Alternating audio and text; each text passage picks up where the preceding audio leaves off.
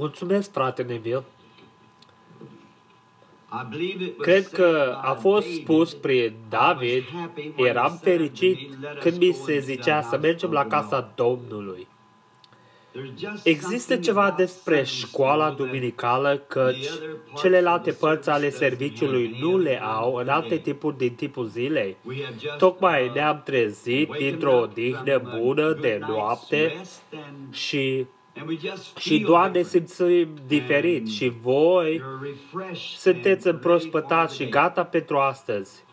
Acum noi înțelegem că seara trecută am întrebat oamenii dacă ei au o biserică a lor la care să participe în timp ce vizitează sau vreau să spun membrii obișnuiți ai bisericii ca ei ar trebui să participe la biserica lor proprie în această viață, căci fie denominațional nu ne place doar să luăm oamenii din propria lor adunare. Și eu am fost acuzat de multe ori de condamnarea a altor biserici. Aceea este greșit. Eu nu condamn alte biserici. Eu condamn de multe ori lucrurile care ei le scuză, dar eu desigur nu condamn biserica. Dar de multe ori când ei învață lucruri care sunt contrare cu Scripturile, apoi eu condamn aceea. Și atunci când ei fac lucruri care sunt păcătoase și permit aceea să fie făcute în bisericile lor, eu condamn aceea. Dar niciodată, doar cum a fost spus, eu am mulți prieteni catolici care stau aici și eu nu condamn oamenii catolici, eu condamn doctrina bisericii catolice, că eu nu cred că este scripturală și nici nu-i condamn pe ei mai mult cu condamn bisericile cultelor protestante, că nu cred că este scriptural. Și eu sunt destinat să stau pentru ceea ce este adevărul. Vedeți, știți, Dumnezeu vă va aprecia dacă veți fi cinstiți și doar sinceri. Și de multe ori bărbatul căutându-și soție, un om adevărat care are un bărbat în spatele lui, el nu se uită cu totul pentru o fată care este așa de frumoasă în față sau așa mai departe. El știe că aceea va fi pierdută într-una din zilele acestea. Vedeți, el se uită după femeia care este femeie cu personalitate, o femeie adevărată și dacă ea este loială și femeie reală, bărbatul acela o va aprecia. Nu contează cât de rău este acela și cât de mult fuge în jur cu femei rele, nu există un bărbat rău în lume care nu va aprecia o femeie care stă pentru ceea ce ar trebui să fie o femeie, de fapt. Aceea e corect, căci el o apreciază.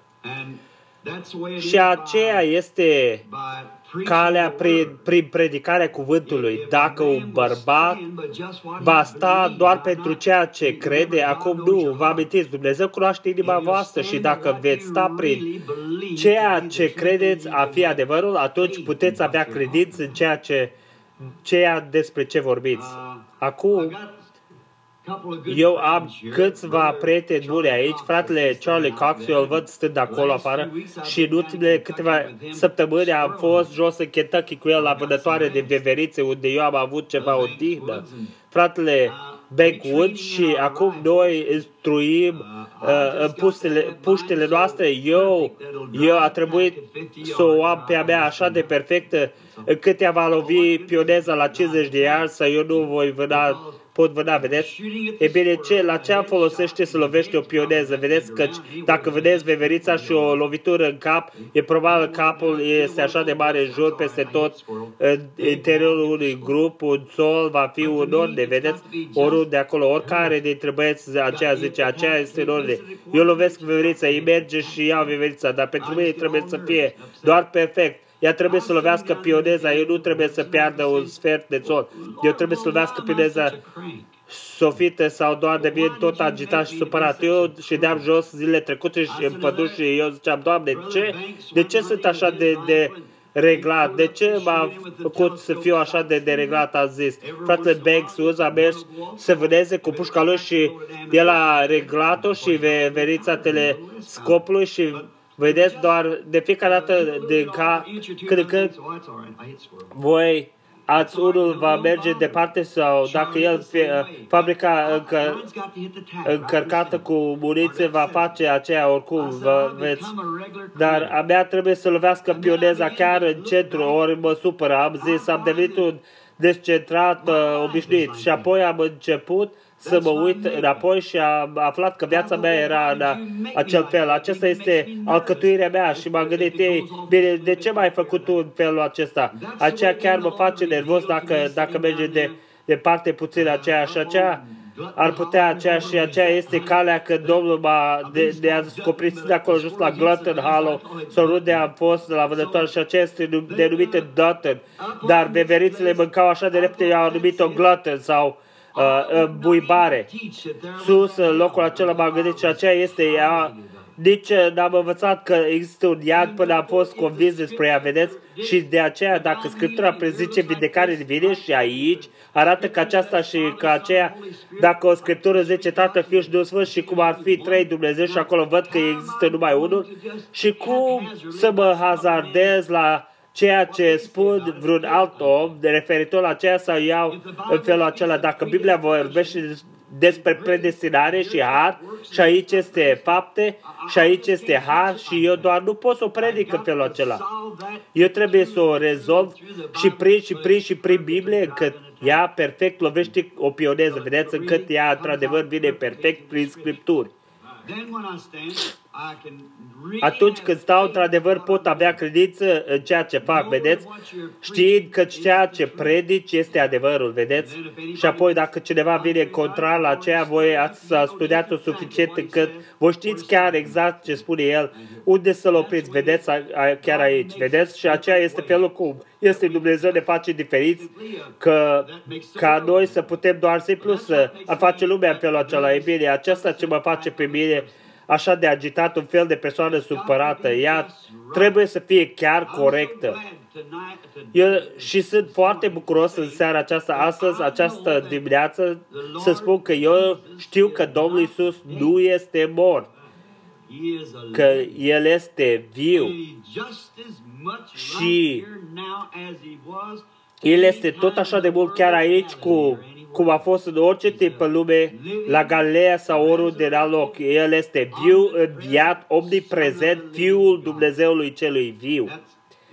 Aceea, și dacă eu nu pot, dacă am învățat o Scriptură de ceva Dumnezeu istoric și dacă nu am fost sigur că El era chiar aici, eu aș fi fost tot confuz, aceea m-ar face tot nervos, eu nu aș ști ce să fac, vedeți? Și eu nu aș ști unde să spun oamenilor, e bine, acum el face aici sau aceea, eu nu vă pot spune, eu nu știu, dar când știți ce a promis că va face el și l-ați văzut făcând-o, atunci știți unde stați, vedeți? Și vedeți cum Dumnezeu, în planurile Lui mari, doar să știe cum să facă orice persoană, doar exact să fie un lucru anume, că el va fi folosit pentru scopul acela. Ați auzit domnița aceea aici sus, cu un timp în urmă, doamna Sticul, când fără vreo muzică, ea avea un lucrușor prin care sufla și ia tonul și nota sau orice puteți să o numiți și putea sta să cânte cu acel glas foarte jos aici, să ridice același și pe hoi.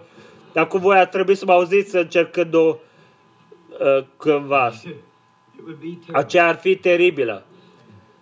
Dar vedeți, Dumnezeu a știut doar cum să facă femeia aceea ca ea să o facă. Și acela e felul cum noi toți avem diferite alcătuiri, doar de a putea afla pozițiile noastre în Hristos și să rămânem acolo să-i slujim. Vedeți o fetiță stând aici, în această dimineață, într-un scaun cu roate, binecuvântată să fie inima ta micuță. Cine te-a făcut o loagă, dragă? Mușchi de sau poți spune cuvântul acela când am început distrofie sau cum era, sau ce era aceasta, dragă, ce face o loagă, sau este polio. Iisus vede că fetițe, nu o face El? Tu ești o fetiță foarte frumoasă și cred că Iisus te va face bine. Seara trecută, cele două fetițe care șed aici cu boala aceea pe care nici o persoană din lume nu știa ce este, degetuțele lor îndepărtate și picioruțele lor îndepărtate, la fel fetițe mici, și cădeau jos și de întâmplare cunoștea mama și bunica lor și doar am simțit să condamn diavolul acela care le chinuia lucrușoarele lor stând acolo chiar afară și ele erau în căricioarele nu știu cât de multe. Și ultima seară veștile au venit peste linie, fetițele sunt sus, umblând în jur, vedeți? Aceea căci Domnul Dumnezeu era așa de milostiv față de ele. El este așa de bun cu noi. Noi ar trebui să-L apreciem mai mult. Apoi mă gândeam doar seara trecută, după ce am mers acasă și ședeam jos pentru câteva minute, mă gândeam la când sufletul pleacă dintr-un om, ce este aceea? Aceea este ființa lui interioară care s-a dus afară. El nu este mort. El este încă viu, vedeți, El trăiește veșnic și cei dragi ai noștri care au trecut dincolo de perdeaua aceasta sau într-un trup ce noi nu știm ceea ce este, aceea nu este descoperită. Există trei stadii la orice lucru. Există un stadiu a trupului muritor, un trup nemuritor și apoi trupul glorificat, vedeți? Doar ca alte lucruri, ca Tatăl, Fiul și Duhul Sfânt. Merge într-un canal și cei trei fac pe acel unul, neprihănire, sfințire, botez al Duhului Sfânt, într-un canal face acel unul, apoi și sufletul, trup și spiritul îl face pe acela unul și aceea traversează în trei și trei sunt unul.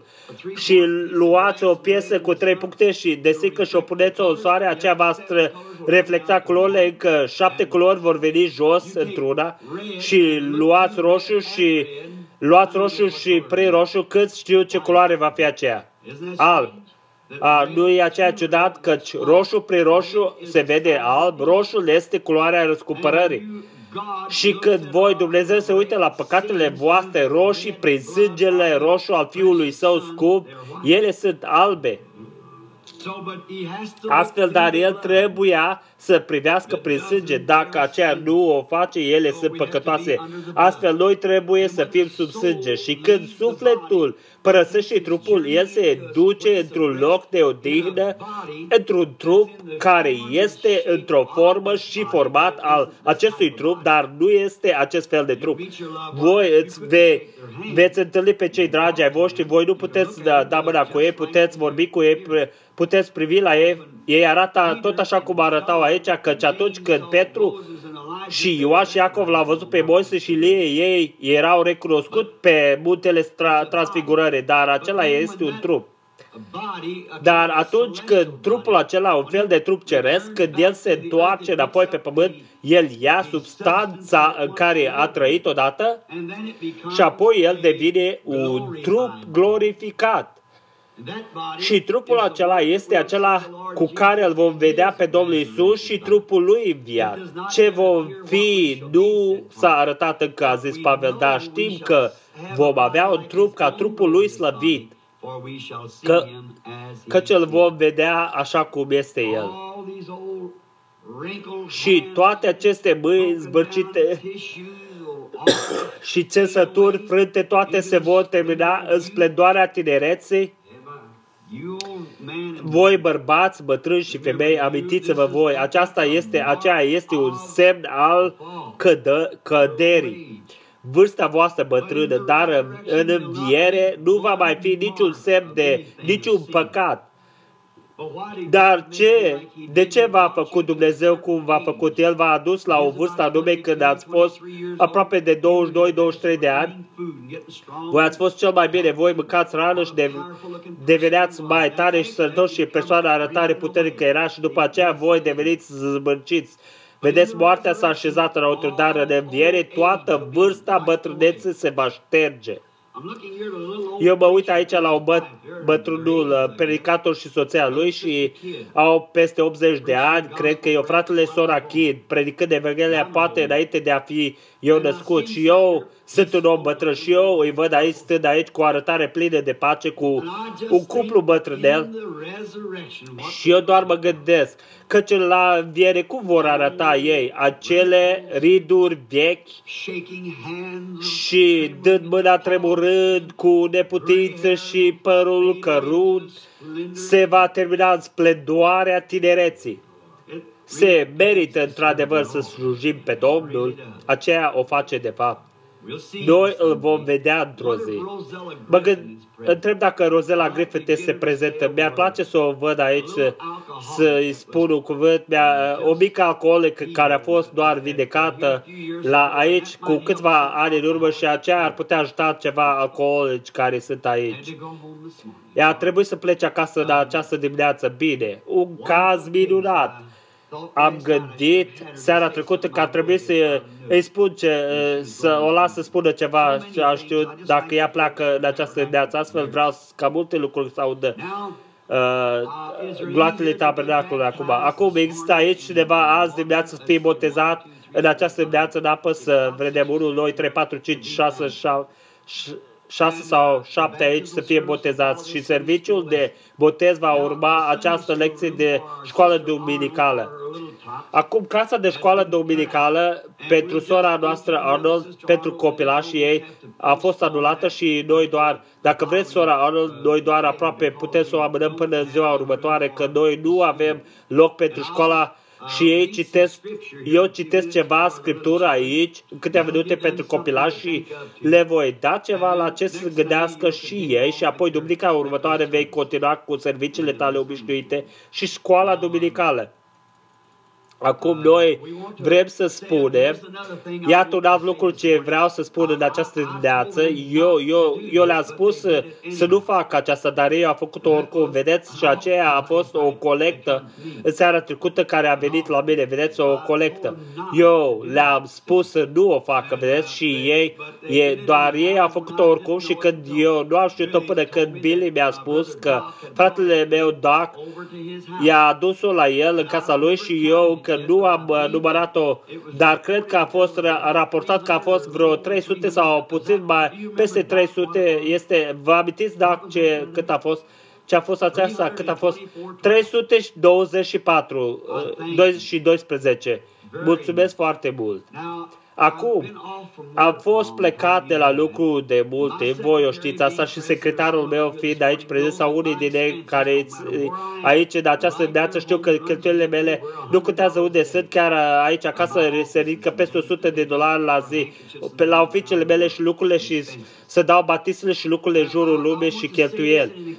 Și aș vrea să spun aceasta cu încurajare pentru voi oamenii de aici, totuși pentru că cantitatea de oameni aici este cea mai mare oferte ce am primit-o în viața mea. Vă dați seama că aceasta ar însuma $1 pe bucată în medie și cele mai multe oferte din lucrare erau în medie de 25 de cenți pe persoană. Dar aceasta era în medie de $1 pe persoană. Căci eu știu, voi nu puteți ajunge aici, ei nu au oferte de exterior și voi nu puteți să aglomerați în acest loc în jur de 300 de oameni. Eu mă îndoiesc. Știți câte locuri are tabernacolul, frate Neville? Cam 300, cum ajunge acolo? Vreo 300 de oameni, astfel vedeți? Aceea este în jur de $1 pe bucată. Dumnezeu știe cum o apreciez. Vă mulțumesc foarte mult și ea merge chiar în lucrarea Domnului. Vă mulțumesc pentru ea. Și pentru, dacă unii din ei vor pleca înainte de seară, căci eu, când am mers acasă seara trecută, stând în verendă, era o cutiuță mică, ca aceasta și acolo era o grămadă de gelul. Cred că a venit de la cineva și știți mie, doar îmi place gelelul și eu apreciez aceasta și o soră aici care mai bine nu aș numi-o. Ea este o prietenă bună a familiei noastre și ea a lăsat un dar de dragoste la mama mea Pentru mine și Billy, tu nu știi, soră, cum apreciez aceea și la ce timp a venit înăuntru și eu așa de multe lucruri. Voi înțelegeți și sunt sigur că el înțelege și astfel cred că el vă va binecuvânta pe fiecare în parte, nespus de mult, din abundență. Eu aș dori să pot merge acasă cu fiecare de voi și să stau cu voi puțin timp și să vorbesc cu voi. Îmi place să o fac. Dar acela este, știți cum este, este doar constant în mișcare. Noi doar trebuie să mergem în grabă și în mod deschis. Chiar după serviciu în seara aceasta, cu voia Domnului, voi părăsi statul imediat ce se termină serviciul. Eu trebuie să plec de aici la ora 12. Am o înțelegere de întâlnire la ora 12. Mi-am făcut plinul după meaza aceasta și eu știu cum este doar constant în mers. Tot timpul oameni bolnavi pe moarte și de multe ori merg într-un loc și doar stau acolo și ceva vine înăuntru și zice, mă cunoști, frate, nu te cunosc. Păi eu am zăcut în spital pe moarte și tu ai venit și te rogi pentru mine și Domnul a vindecat. Mi-a fost orb când întâlnit pe stradă și ziua aceea a venit în viziunea și vedeți și eu nu știu ce este aceasta, dar m-am gândit la aceasta într-un gând fericit, frate Eugen. Că ce-ntr-o zi, când am predicat ultima predică, m-am rugat pentru ultima persoană pentru care Domnul vrea să mă rog și merg acasă. Și dimineața aceea, a învierii, o, ce zi va fi aceea, bucuria. Când poți sta acolo, când regina din sud se va ridica și voi vedea ce influență a avut ea, voi vedea venind acolo Billy Graham și influența care a avut-o și Oral Roberts și totul restul, Senchi, Philip, Muri, Calvin Knox și așa mai departe. Apoi voi vedea grupul meu urcând. O, aceea va fi bucuria. Aceea va fi coronarea mea. Este corect. Și prin harul lui Dumnezeu sper că am câteva milioane acolo. Și acum eu trebuie să merg în străinitate foarte curând și acum, din câte știu, chiar în adurile noastre, doar gândiți-vă la aceea. Eu sunt doar în al doilea milion de suflete câștigate la Hristos și eu sper că văd multe, multe milioane câștigate. Acum serviciul de botez și acum stabilirile și lucrurile și acum aceasta sunt continuu după adunare. Dacă vreodată veniți înapoi după interviu particular sau așa mai departe, doar chemați agentul, fratele Mercer de aici. Noi trebuie să avem un fel de alcătuire ce trebuie să o avem. Noi o știm și fratele Mercer, el o aduce jos și așează jos cum vin și imediat ce termină întâlnirile stabilite toate se termină când vin la otru, îl chem și spun, eu am terminat grupul acela, el îmi dă un alt grup nou și plec din nou și vedeți apoi toate lucrează prin oficiul acela și el știe doar cum să le alcătueze, să poată să ia pe fiecare înăuntru și pe care poate lua și vedeți astfel noi putem. Suntem foarte fericiți să avem acest oficiu mic lucrând de felul acesta și astfel aceea este doar B. Utler 21519 și acela este chemați Jeffries pentru mine și vor răspunde acolo la oficiul acela și vă mulțumesc foarte bun în viitor. Acum, haideți înainte de a deschide cuvântul binecuvântat al lui și amintiți-vă imediat ce suntem la acest serviciu și serviciu de botez. Billy va fi aici să dea bilete de rugăciune pentru diseară. Acum, de seară, fiind o biserică de seară, duminică seară, cei mai mulți dintre oamenii orașului vor fi plecați în bisericile lor proprii și în jurul Louisville și în jur. Ei vor fi în bisericile lor, dar vor fi cei mai mulți din exterior. De aceea mă gândesc, poate putem alea o linie mare de rugăciune în seara aceasta să ne rugăm pentru fiecare din ei. Eu cred că o vom face. Am de câteva bilete de rugăciune. Eu cred că seara trecută, după seara trecută, eu am simțit doar că și cum urma să iau una din acele zboruri solo, știți, despre care vorbim, dar să vedem în acest tabernacol mici, vechi, din două mâinile ridicate. Eu am un băiețel aici, el este doar totul băiat, micuțul Iosif, el are vreo 3 ani și când ei toți strigau, dacă el nu stărea chiar acolo în mijlocul intervalului și arunca mâinile sus și începea să strige și să laude pe Domnul și chiar acolo în mijlocul intervalului, acolo și eu cred că în această dimineață el s-a luat cu sora lui și a mușcat-o de mână și astfel i-a spus că strigarea lui nu ar face prea bine așa cum a făcut-o. O, Doamne, aceia ești micuței pot să ajungă drept lângă voi, nu-i așa? E bine, descurc ce era acela, el doar a văzut restul din ei făcând și s-a gândit că aceea este ce ar trebui să facă la fel și probabil urmând după noi, în felul cum o făceam. Acum noi avem cuvântul lui, stând deschis aici, acum doar să vorbim cu el despre acela. Acum. Dumnezeule drag, așa cum noi venim la tine chiar acum cu reverență, în liniște, sobri și în credință, crezând că tu asculți și vei răspunde rugăciunea, căci noi venim în numele atot suficient al Fiului tău, Domnul Iisus, care este acel infailibil și ai dat promisiunea căci dacă cere statului ceva în numele meu, eu o voi face. Apoi noi știm că noi vom primi doar ce am cerut, că venim în numele Lui. Că nu avem un alt nume în care să ne putem apropia de tine, Marele, Puternic, Jehova Dumnezeule, și noi venim în harul Lui fără să mărturisim că slujim la ceva, nu, pentru că El a fost făcut o împăcare pentru noi, în ceea ce El a murit pentru noi și El a ispășit pentru păcatele noastre și noi simțim că putem sta neprihăniți în privirea ta prin moartea Lui.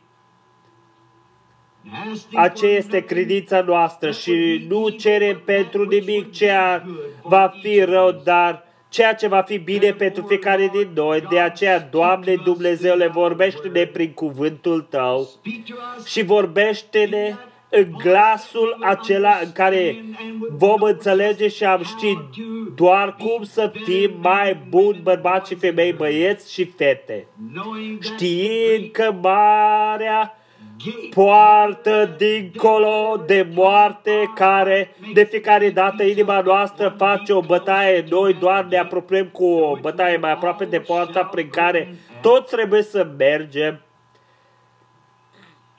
Și apoi știind că după ce suntem acolo, nu mai există nicio ocazie din nou să mai facem câtva împăcări, niciodată nu vom mai avea această ocazie pe care o avem acum. Și fără să știm, doar când vom trece linia aceea, o, Dumnezeule, vino la noi repede și adune simțuri ce ar trebui să avem și să știm cum să ne apropiem de tine și să pledăm cazul nostru înaintea ta și să-ți cerem mila. Acordă aceasta, Doamne, noi suntem oameni nevoiași, suntem oi, cerând păstorului să ne conducă prin viață și jos prin valea umbrei morții. Așa cum a zis David din vechime, nu mă tem când vin în locul acela, că păstorul mă va conduce chiar în locul acela până când picioarele noastre se vor odihni cu tărie pe țărmul glorios, unde bătrânețea și bolile și îngrijorarea și moarte vor fugi de la noi și vom fi liberi acolo veșnic. Vorbește, Doamne, această mică drăguță a cuiva cu ochii strălucitori sunt aici înaintea mea în acest căricior. Doar nu pot să depărtez ochii de la ea astăzi, toată o luagă cu acest polio, ceea ce i-a făcut cel rău. O, Dumnezeule, adu eliberare la acea drăguță mică. Admite aceasta, Doamne, nu numai ei, ci la ceilalți de aici care așteaptă. Lasă ca Duhul Tău cel Sfânt să-i înalți așa de sus în această dimineață, încât ei să treacă orice vibrație de îndoială și orice barieră a păcatului ca Duhul Tău cel Sfânt să poată să se miște peste ei și să-i vindece. Admite aceste lucruri, Doamne, că îți cerem aceste binecuvântări pentru slava Ta și în numele Fiului Iisus Hristos. Amin.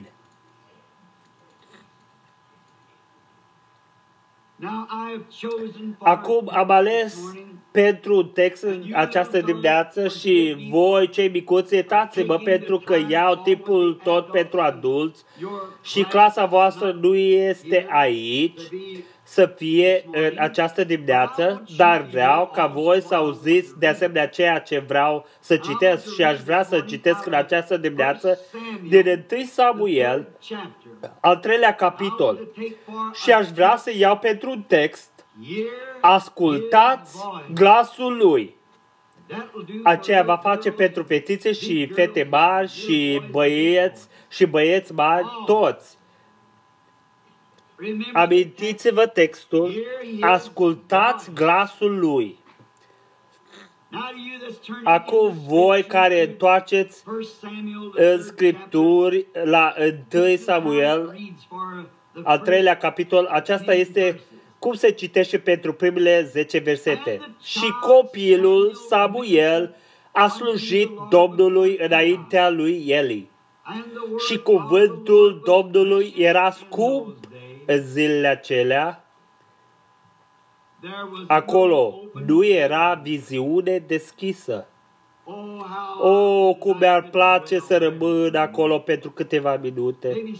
Poate altă dată, aceasta doar mă atinge. Lăsați-mă să o citesc încă o dată, acel verset. Și copilul Samuel a slujit Domnului înaintea lui Eli. Și cuvântul Domnului era scump în zilele acelea.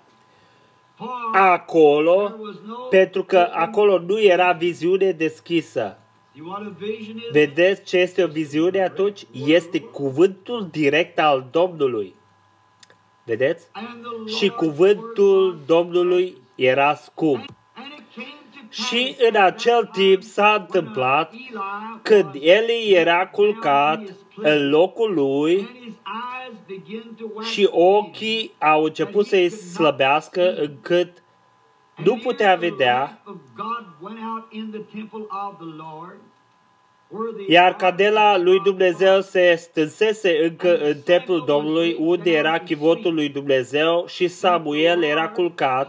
Atunci Domnul a chemat pe Samuel și el a răspuns: iată-mă! Și el a alergat la Eli și a zis: iată-mă, că m-ai chemat. Și el i-a zis: nu te-am chemat, întoarce-te și culcă-te. Și el s-a culcat. Și Domnul l-a chemat din nou, Samuel.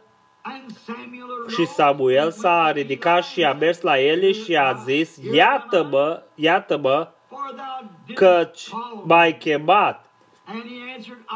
Și el a răspuns: eu nu te-am chemat, fiule, culcă-te din nou. Acum Samuel nu l-a cunoscut încă pe Domnul, nici cuvântul Domnului nu i-a fost încă descoperit. Și Domnul l-a chemat pe Samuel din nou, a treia oară. Și el s-a ridicat și a mers la Eli și a zis: iată-mă, căci m-ai chemat. Și Eli și-a dat seama că Domnul a chemat copilul. De aceea Eli a zis lui Samuel: mergi, culcă-te, și dacă te va mai chema, tu să spui: vorbește, Doamne, căci robul Tău aude. Astfel Samuel a plecat și s-a culcat în locul lui. Și Domnul a venit și a stat și l-a chemat ca de alte dăți: Samuel! Samuel! Și Samuel a răspuns: vorbește, căci robul Tău ascultă.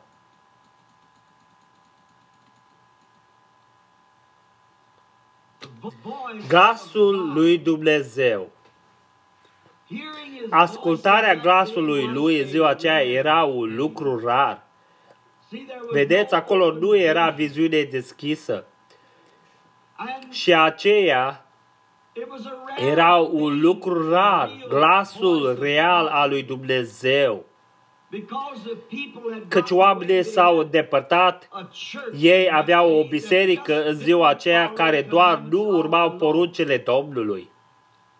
Ei aveau un predicator cu numele Eli și el s-a depărtat de Dumnezeu prin învățarea preceptelor, ceea ce au vrut oamenii să creadă.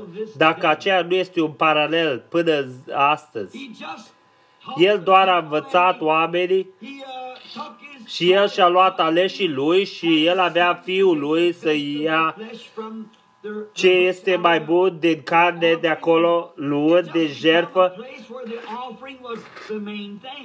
Și aceea doar a devenit un loc unde jertfa era lucrul principal și Samuel doar fără grijă de felul cum el bunuia poruncile Domnului. Și cuvântul adevărat al lui Dumnezeu era un lucru rar.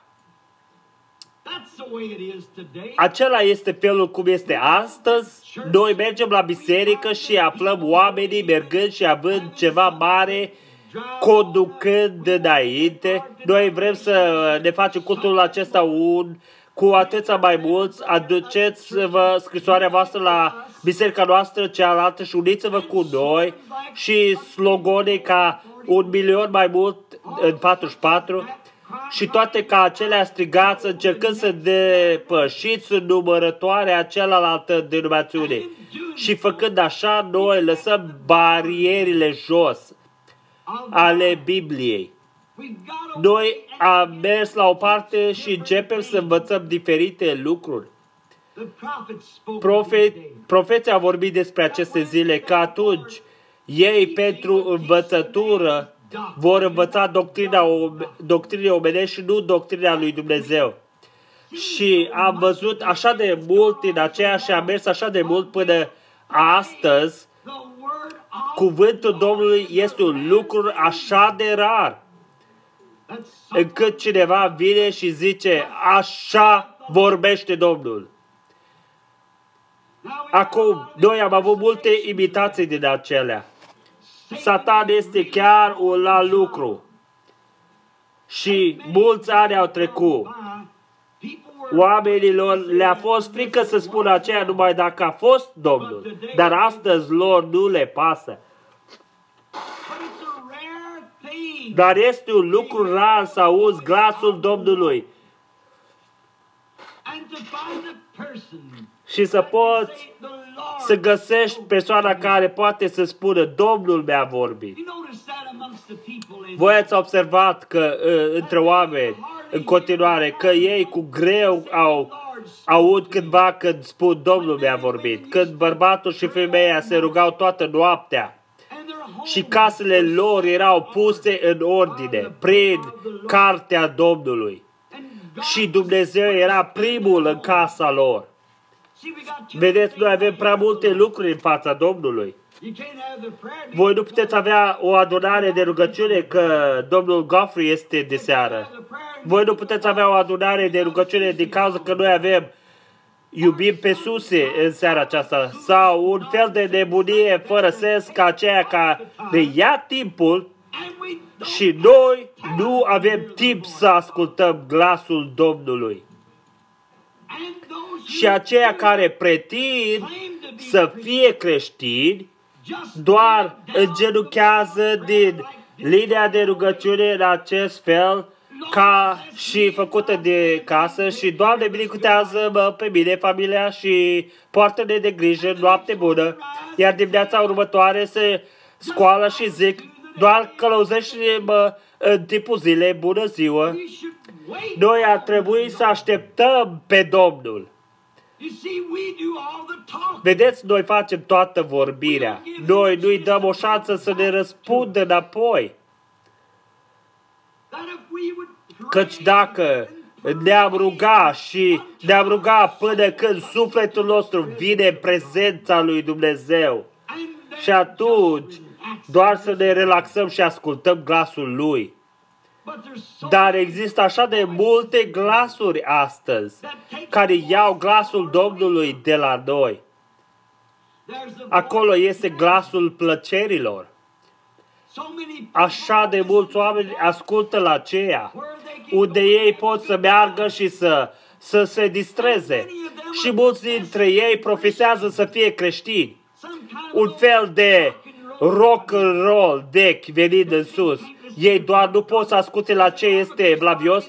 Ei spun, ei bine, eu sunt un creștin și a trebuit să citesc un verset de bine astăzi. Da, Iisus a plâns. Asta este, merge înainte. Dar atunci, într-adevăr, să stai jos, să te rogi. Și ai prea multe alte lucruri de făcut. Există prea multe glasuri în lume. Așa de multe lucruri să atrag atenția noastră de la Dumnezeu. Și ieri când soția și eu am mers la supermarket să luăm ceva alimente și mă grăbeam că am fost întârziat cu întâlnirile și lucruri și alergam foarte repede. Și acolo era o băiță, stând acolo pe jumătate a dormit și o fetiță mai în vârstă a venit pe acolo cu ceva pantalonași care aparțineau la ceva bărbat.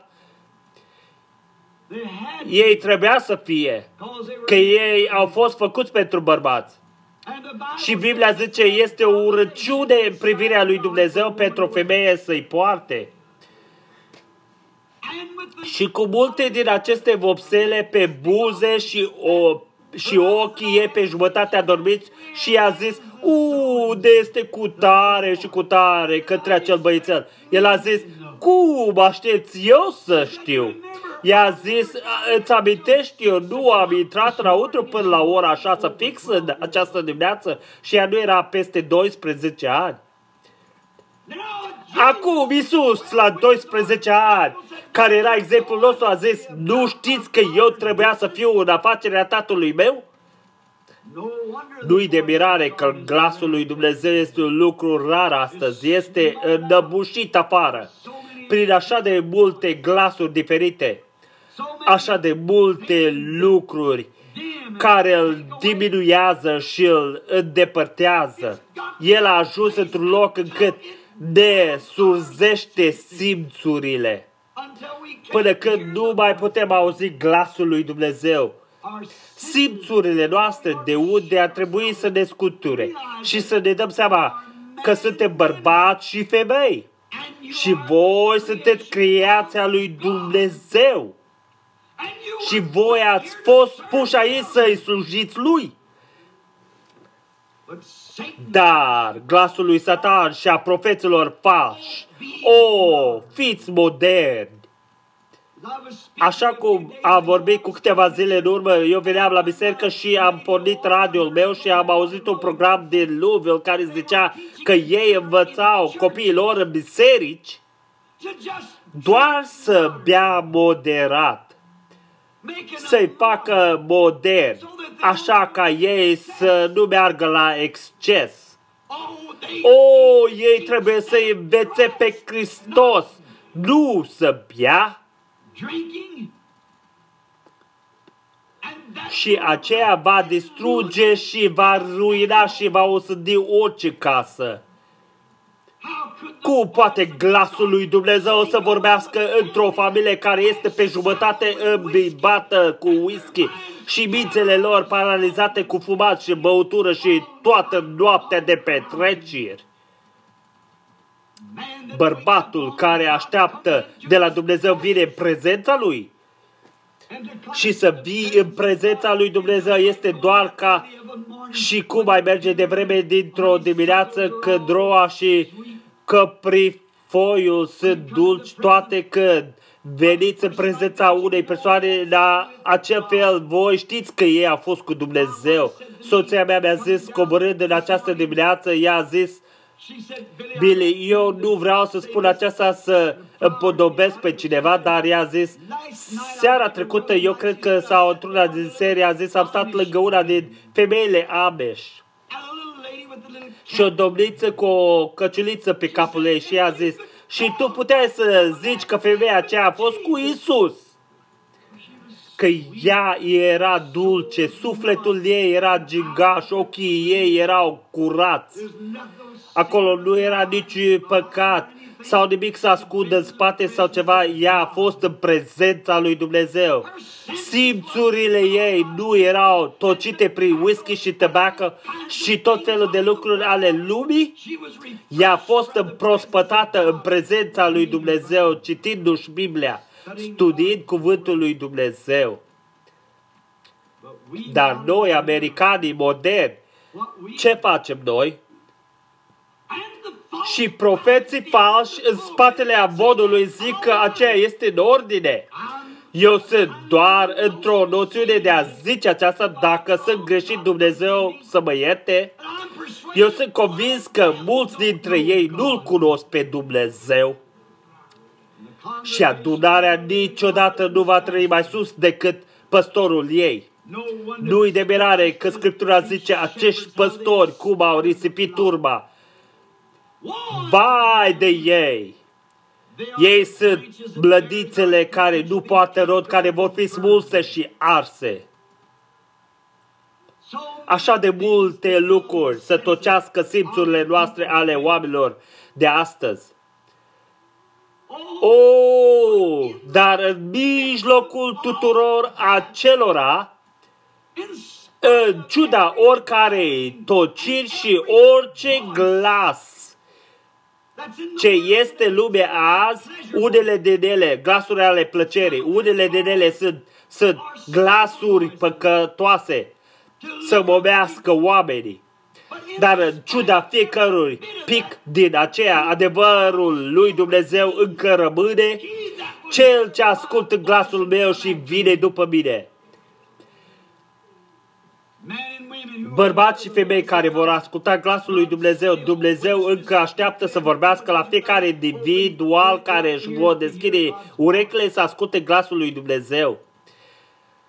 Dacă un bărbat care este și păstor, de multe ori oamenii spun, nu poți face aceasta, nu poți trece pe aici, nu poți face aceasta, oh, mi-ar place să o fac. Dar eu trebuie să stau în prezența lui Dumnezeu dacă voi face lucrul corect.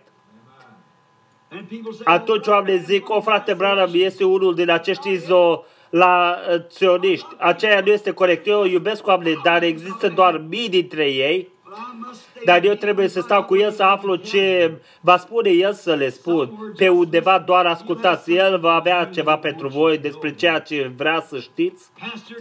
Păstorile, niciodată să nu fii prea ocupat, să nu poți să stai în prezența lui și să-i asculți glasul. Dumnezeu totdeauna își ține cuvântul și nu contează cât de rele vor fi tipurile, cât de mult biserica ta poate învăța împotriva aceleia. Iisus Hristos încă vrea să vorbească acel glas liniștit la oricine care îl va asculta.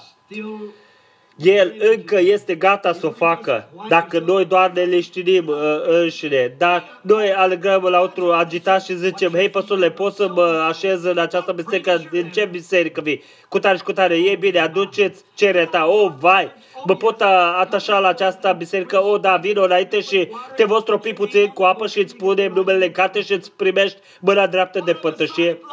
E bine, loja masonică are o ordine mai bună decât aceea. Aceea este adevărată, loja masonică și toate celelalte loje sunt corecte, dar aceasta încă nu este casa lui Dumnezeu. Acolo este unde vorbește Dumnezeu.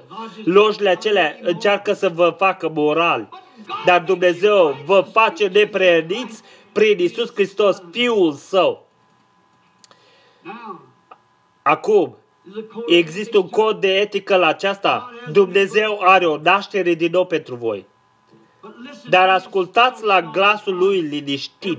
Fiecare de voi, oameni care vă comportați să fiind creștini, faceți-vă liniștiți înaintea lui. Nu lăsați spălatul să vă împedice, nu lăsați lucruri să vă împedice, nu lăsați nimic să vă împedice, nu lăsați pe nimeni să știe ce faceți, doar mergeți înaintea lui.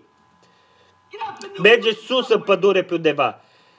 Mergeți la o margine din drum, mergeți în cămarea secretă și închideți ușa. Când copiii merg la școală, acolo mergeți jos pe genunchii voștri. Voi ați auzit tot felul de glasuri peste tot și doar mergeți jos și stați acolo până când glasurile acelea se liniștesc și voi începeți să vă înălțați. Aceea vă va schimba. Aceea vă va face diferiți. Cum i-a făcut acestuia lui micuțul Samuel, aceea vă va face ceva, doar o veți face. Acum, ea vă va face ceea ce trebuie să fiți. Aceea vă va face felul de creștin care ar trebui să fiți. Acum să mergem înapoi de ziua aceasta modernă până într-o zi care a trecut. Să mergem înapoi la zilele vremurilor începătoare. Și acest glas al lui Dumnezeu a venit la oameni în toate umblările de vieții, în toate epocele. Nu contează dacă tu ești un fermier, dacă ești un reparator de pantofi, orice ai putea să fii. Dumnezeu încă vorbește, dacă ești un păcătos, dacă ești o prostituată, curvă, dacă ești un bețiv, dacă ești un membru al bisericii locale, nominal, orice ai putea fi, glasul lui Dumnezeu încă așteaptă să-ți vorbească. Eu mă gândesc acum la Moise. El era deja de 80 de ani și avea 80 de ani de pregătire teologică și el cunoștea Scripturile. Și el le cunoștea bine. Și el avea o promisiune la el că el urma să fie eliberatorul poporului lui. Dar încă doar cunoscând Scripturile și fiind un membru formal al bisericii, al acelei biserici moderne de ziua aceea, el a luat lucrul în mâinile și a încercat să-l facă. El a omorât un egiptean. Vedeți ce faceți fără a asculta la Dumnezeu? Voi doar o deranjați.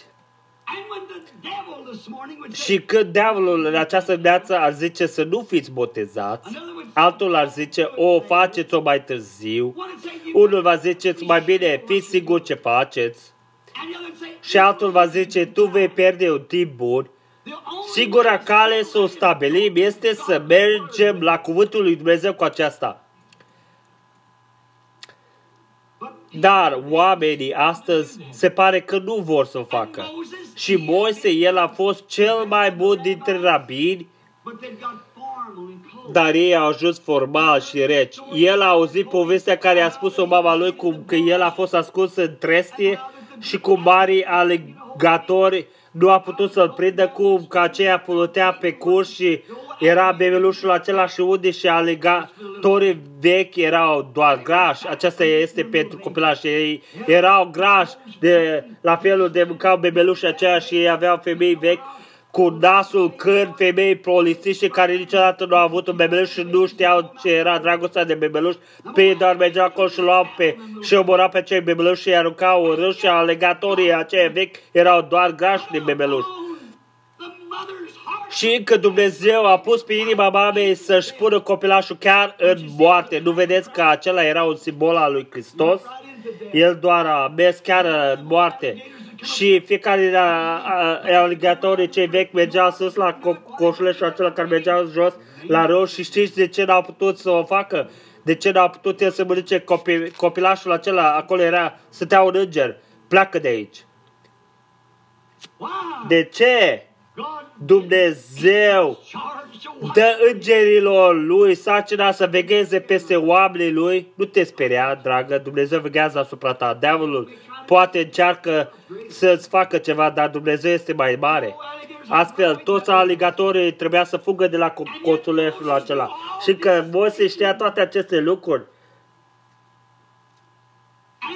Și încă, după 40 de ani de pregătire și apoi în pustie, el încă a încercat să ia lucrul din nou în mâinile lui Noi cunoaștem Biblia, ce zice Dumnezeu să facem și încă noi zicem, e bine, noi facem aceasta să fie de acest fel, este doar zile minune, nu mai sunt așa în continuare și știm că nu mai credem că le vom vedea în continuare și credem că zile minune au trecut și stropirea este doar tot așa de bună ca scufundarea și Tatăl, Fiul, Duhul Sfânt este tot așa de bun ca numele Domnului Iisus Hristos și astfel noi doar, restul de ei merg pe calea aceasta și astfel noi doar vom face aceasta la fel. Moise a fost un militar și el s-a gândit că calea în care el a fost pregătit, fiind un militar, încât el doar putea omorî egiptenii cu mâna lui, fiind doar așa de bun, făcând ceea ce a făcut Dumnezeu. V-ați gândit cândva la aceea, fiecare l-a condamnat pe Moise pentru că a omorât un om și el a venit apoi acolo cu ungerea Duhului Sfânt și a omorât toată lucrarea. Nimeni nu zice nimic despre aceea. El a omorât toată armata lui Faraon. Dar Dumnezeu a fost în aceea. Dumnezeu nu a fost în ea la prima.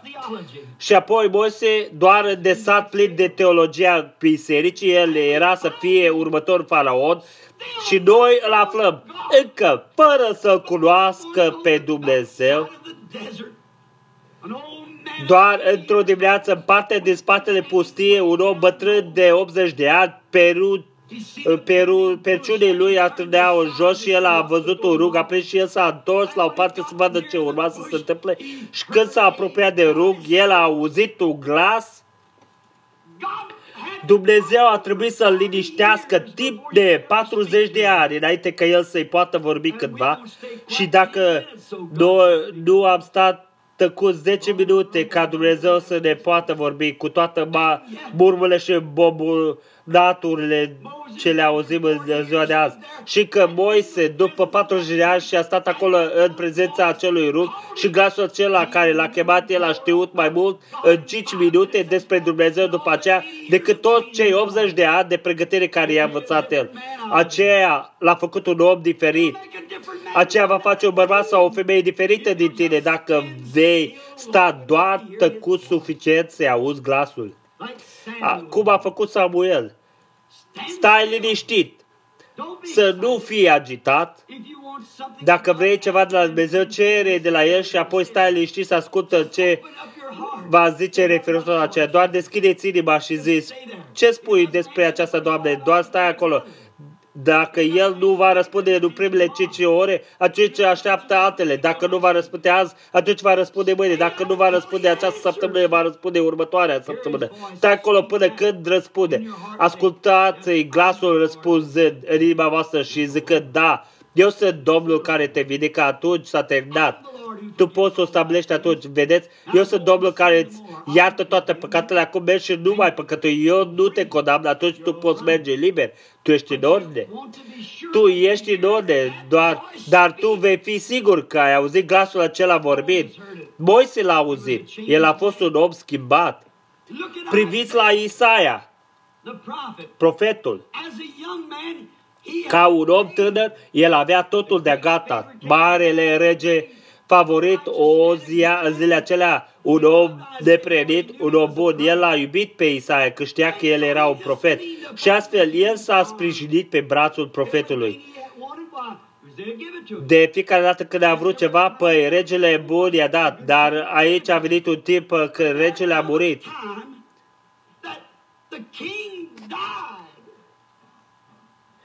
Prosperitatea întotdeauna ruinează oamenii.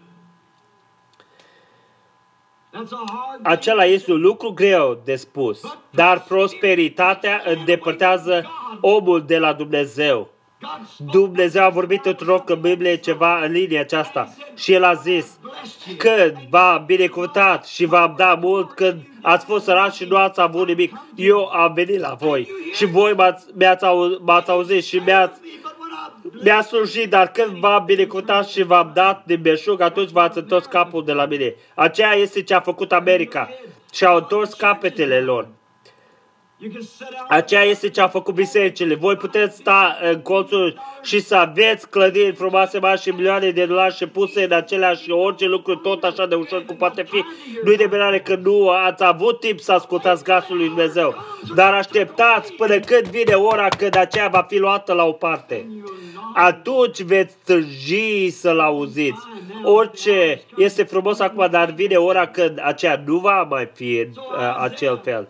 Astfel Isaia, el se putea sprijini pe brațul regelui și el era un om tânăr de favoare, un duh frumos în acest tânăr și astfel regele l-a iubit și într-o zi proptele au fost lovite de sub el. Regele a murit și când regele a murit, atunci Isaia a trebuit să meargă singur. Apoi el a început să se uite în jur și el a aflat că nu oricine era ca regele. Voi veți fi dați afară într-una din aceste zile de la unii dintre aceștia interdenominațional cu aceștia. Va veni un timp când trebuie să aparțineți de o organizație să nu puteți să vă închinați. Așa cum știți, Scriptura zice că aceea va fi. Ei doar fac haz de voi acum, dar va fi un timp când va fi un boicot. Boicot. Căci semnul fiarei trebuie să vină. Voi ori veți aparține la Confederația Bisericilor, fiara înseamnă cum este Roma, sau nu veți închinați deloc. Aceea este ce spune Scriptura. Aceea este când trebuie să strigați cum a făcut Isaia. Și el a intrat jos în templu și a realizat și și-a ridicat mâinile și a zis: O, Dumnezeule, eu sunt un om cu buzele necurate.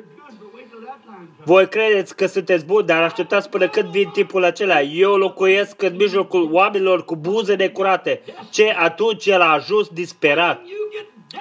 Și când, apoi când voi ajungeți disperați despre acest lucru, ceva va avea loc. Voi nu sunteți suficienți de disperați. Oh, e bine, m-am atașat de biserică, aceasta o stabilește, dar voi trebuie să fiți disperați referitor la aceasta. Voi trebuie, într-adevăr, să aveți nevoie de Dumnezeu.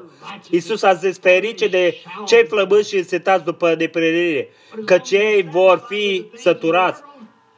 Dar atâta timp când sunteți satisfăcuți cu lucrurile lumii, cum poate Dumnezeu cândva să vă vorbească? Voi ziceți: Dumnezeu niciodată nu mi-a vorbit. Cum?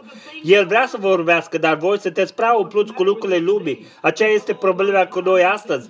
Noi am pus prea tot timpul nostru în lucrurile lumii și în plăcerile lumii și nu i-am dat timp lui Dumnezeu. Acela e adevărul.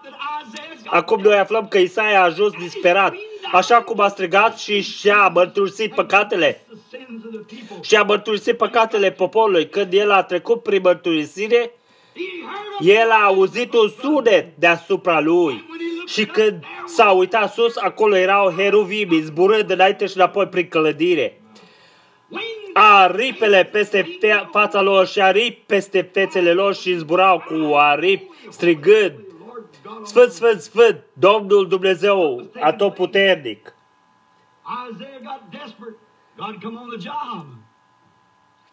Ceva s-a întâmplat, Isaia a ajuns disperat, Dumnezeu a venit la lucru și Isaia a strigat: Eu am buze necurate, că un glas doar a vorbit, acela l-a schimbat. Cine va merge pentru noi, a zis glasul.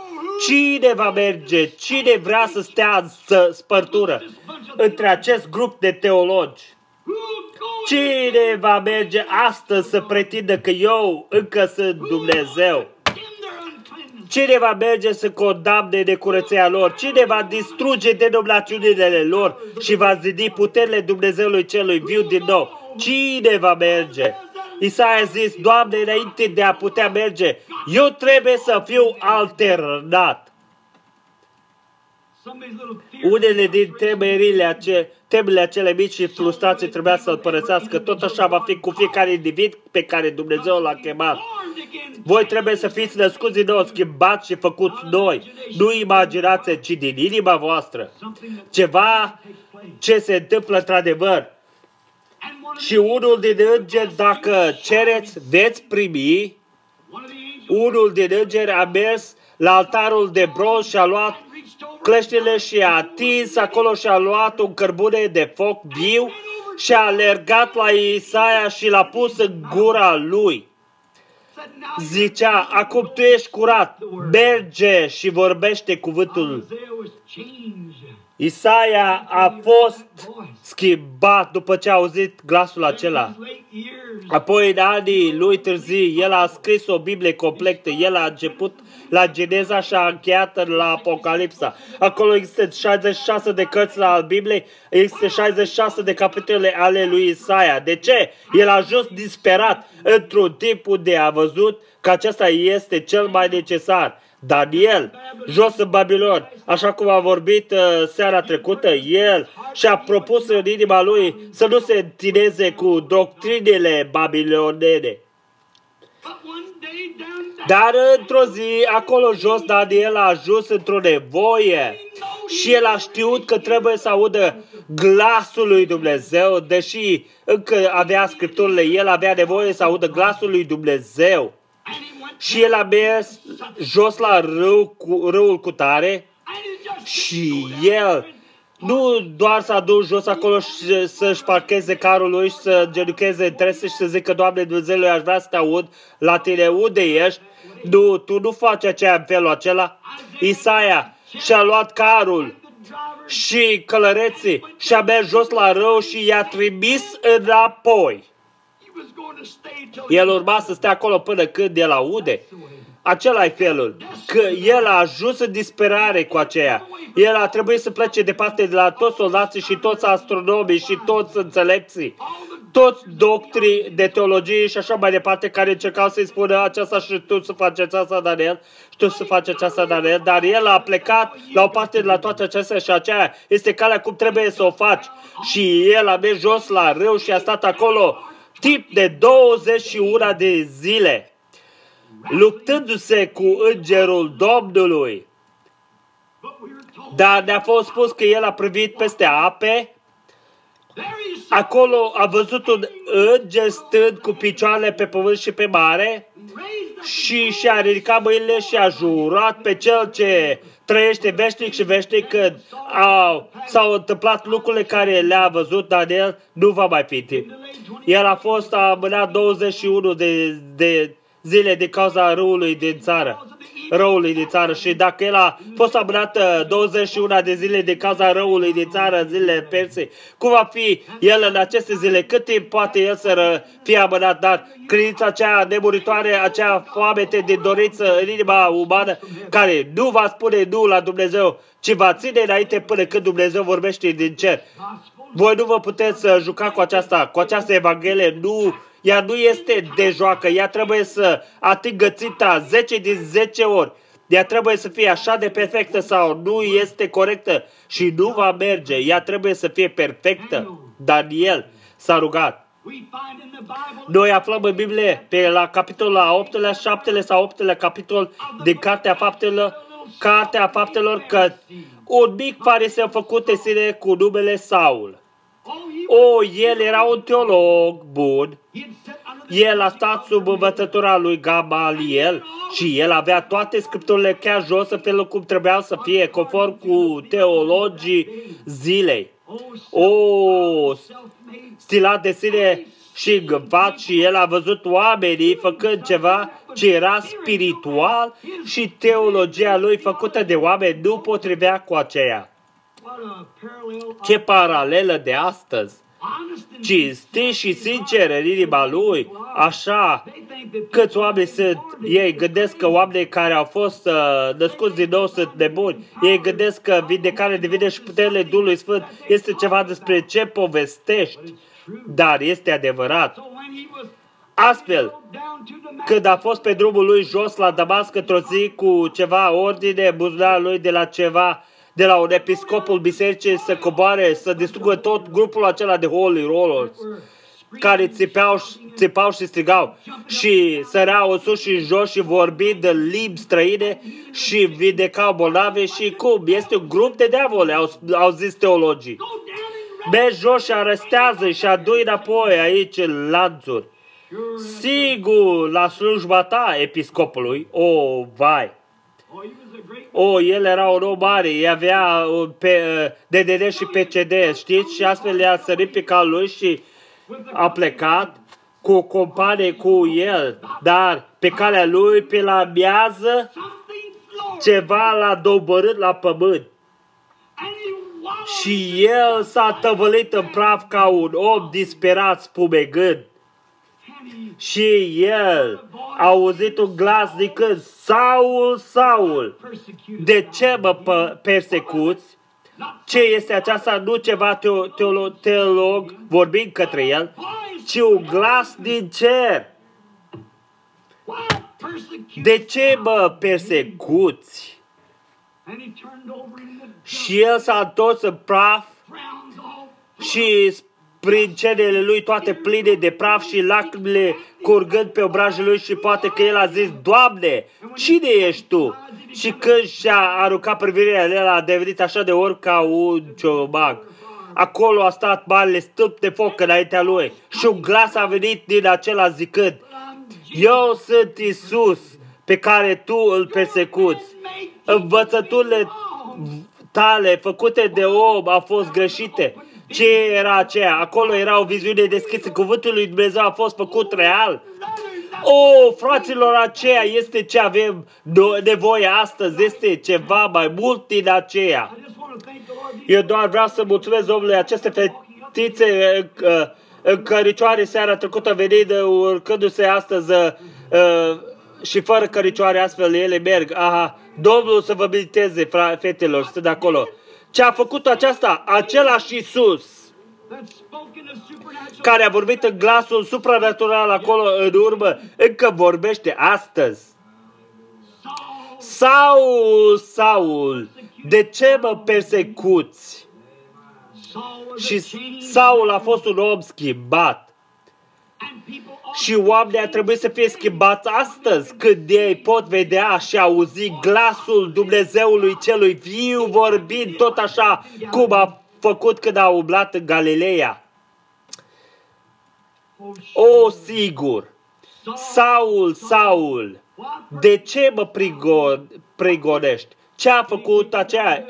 L-a dus jos la un seminar să învețe ceva teologie nouă? Nu, el nu a făcut-o. Ce a făcut el? El le-a vorbit și acolo era un glas literal, vorbind într-un nor, printr-un nor. Ce era aceea? Același Dumnezeu care a tunat din muntele Sinai. Și în adunări, în locurile unde a venit Duhul Sfânt, și voi auziți un glas uman fiind schimbat.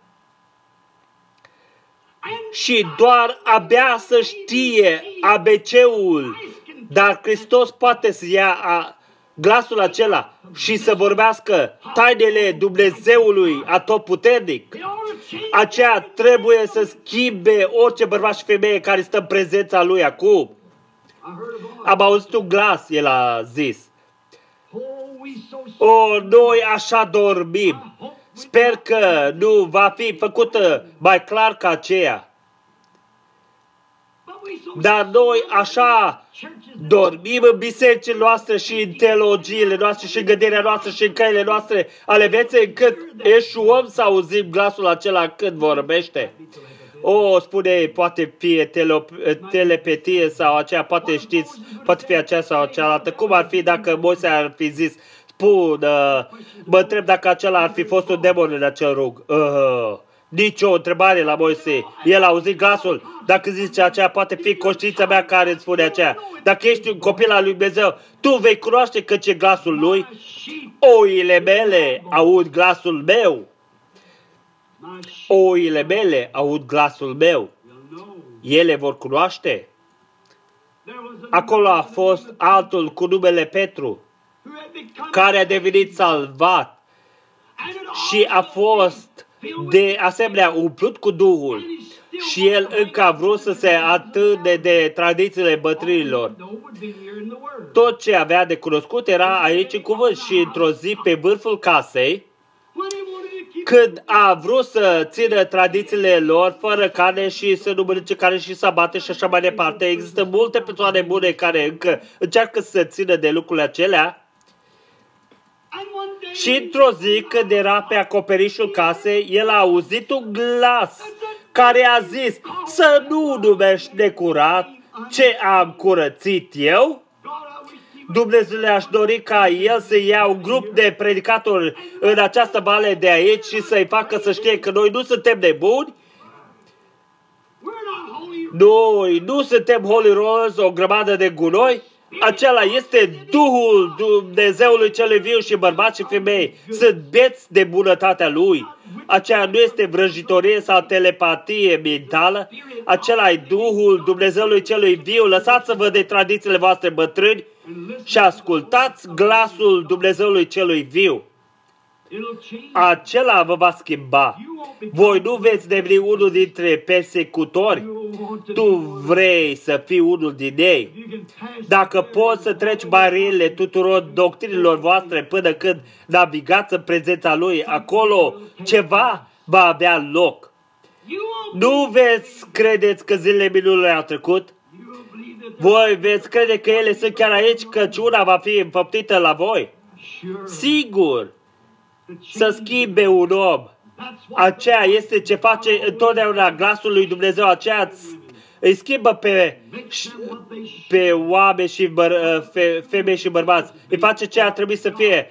Nu ce a făcut școlile și învățătorii, ceea ce a conturat Dumnezeu. Glasul Dumnezeu vorbește. Am auzit un glas.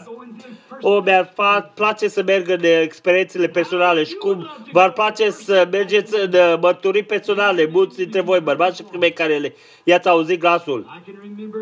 Pot aminti când am auzit când a fost doar un băiețel, acolo jos în munții Kentucky. Și m-am gândit că acelea era o pasăre stând într-un pom, dar pasărea a zburat. El a zis, nu te teme că vei pleca de aici într-o zi și vei locui lângă un oraș numit New Albany. Și am auzit glasul lui când el a zis, nu fuma, nu bea și nu-ți întinezi trupul cu femei și așa mai departe. Există o lucrare pentru tine când ajungi mai în vârstă. Oh, el încă este același Domn Dumnezeu și voi îl auziți oră după oră vorbindu-vă în cămăruța voastră, în cămăruța rugăciunii voastre, veniți înaintea adoreței, apoi vorbiți vizibil oamenilor, glasul lui Dumnezeu. El era scump în zilele lui Samuel. Este mai prețioasă astăzi, căci nu era viziune deschisă. Petru a auzit glasul și el i-a schimbat toată teologia și el a mers drept la neamuri despre care a învățat că sunt o grămadă de analfabeți lepădați. Dar glasul lui Dumnezeu, nu învățătura lui, glasul Fiului Dumnezeu l-a schimbat și acum, doar încă o dată, acolo era un om bun odată în Biblie, un om familiarizat bine cu Iisus, care îl iubea și îl credea și se închina și s-a jucat cu el și a mers pe deal cu el și jos la râu pescuind cu el. El era un om bun. Într-o zi, în timp ce Iisus a plecat, moartea a venit furând în camera lui și el a părăsit vechea biserică ortodoxă și el și surorile lui dragi, Marta și Maria, și ele au venit afară pentru că l-au iubit și l-au crezut ca fiind Mesia.